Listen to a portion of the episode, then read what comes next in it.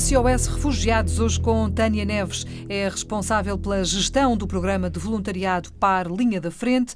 É a Tânia que faz a seleção, acompanhamento e acolhimento das equipas de voluntários que passam pela Grécia. Olá, Tânia, muito boa tarde. Bem-vinda à Antena 1. Há muito para dizer e há, sobretudo, muito para esclarecer no que toca ao voluntariado eh, nesta área dos, eh, dos refugiados.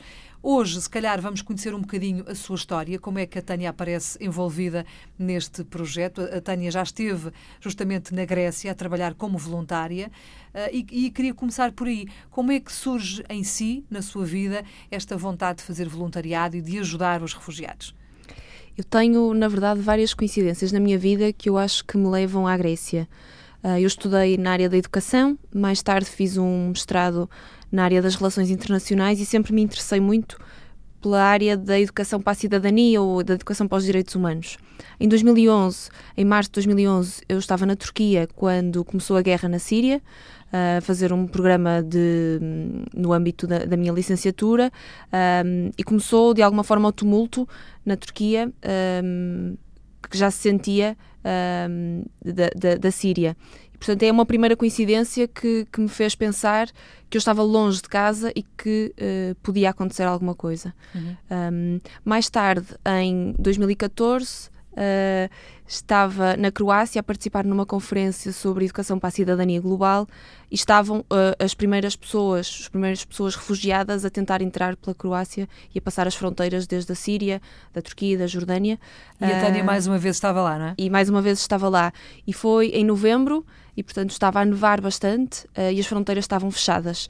E foi pela segunda vez que pensei e agora estou longe de casa, o que é que me vai acontecer? E em todo este tempo pensei sempre em mim mais tarde, uh, em 2015, uh, ah, fui participante da, da, Academia Ubuntu, que é um projeto gerido e dinamizado pelo Instituto Padre António Vieira, que é dirigido a, a jovens líderes para trabalhar as questões da liderança servidora, e comecei a partir de mim para pensar também no outro e na comunidade. E acho que aí tive o primeiro uh, choque com o, a passagem do individual para o coletivo. Uhum. Uh, nesta altura, e quando os mídias nos atacam todos os dias com imagens dos refugiados a tentar, das pessoas refugiadas a tentar sair da Síria, da Jordânia um, e a tentar uh, passar o Mediterrâneo, a par surge e com a fotografia daquele menino do Aylan exatamente, na chocou, praia, exatamente, chocou, mundo, que é? chocou. É? Uhum.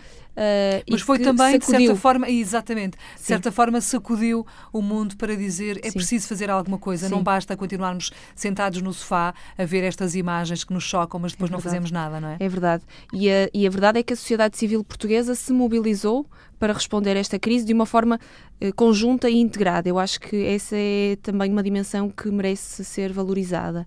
Portanto, neste processo também da Academia Ubuntu, e já muito ligada a esta dimensão do outro, um, e do outro enquanto ser humano também. Um, diferente e igual, Diferente é? e próximo, e próximo naquilo que nos completa e naquilo que nos complementa também. Comecei a ficar mais próximo a esta realidade e a esta reflexão um, em torno da temática dos refugiados, mas também de, de uma crise humanitária de emergência que precisava de uma resposta.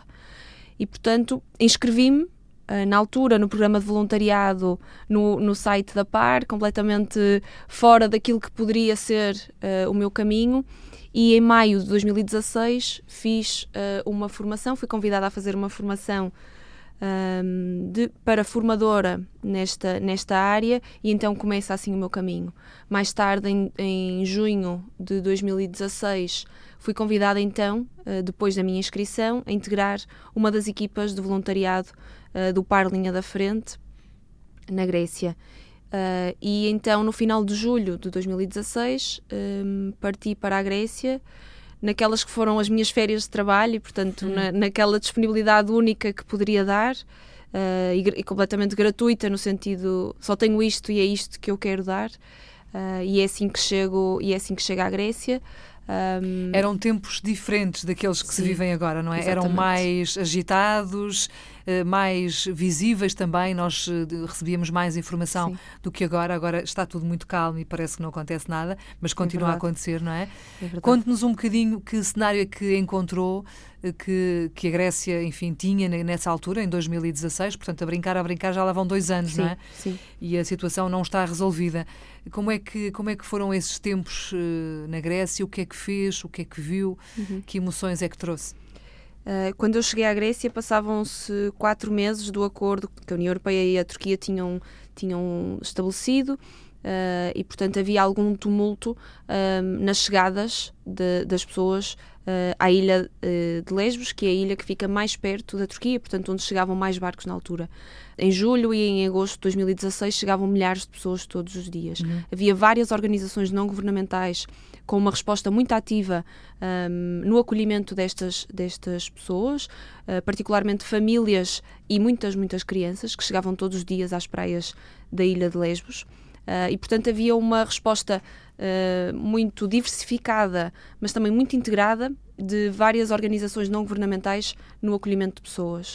Uh, a par, na altura, além do campo de Karatepe, que é um dos três campos da Ilha de Lesbos, Uh, trabalhava também num centro de acolhimento que era gerido pela Caritas, portanto, trabalhávamos uh, de forma bifocada eh, com públicos muito diferentes. Por um lado, no, no, centro de acolhimento da Caritas estavam alojadas famílias consideradas mais vulneráveis, eram geralmente famílias monoparentais, onde a mãe era a figura principal uhum. com os filhos, enquanto que no campo em Karatepe estavam famílias e, e, e famílias maiores e geralmente mais acompanhadas nós hum, tínhamos uma resposta e continuamos a ter também na PAR, mas temos uma resposta muito dirigida às crianças e aos jovens. São atividades eh, que desenvolvemos de educação não formal e de capacitação.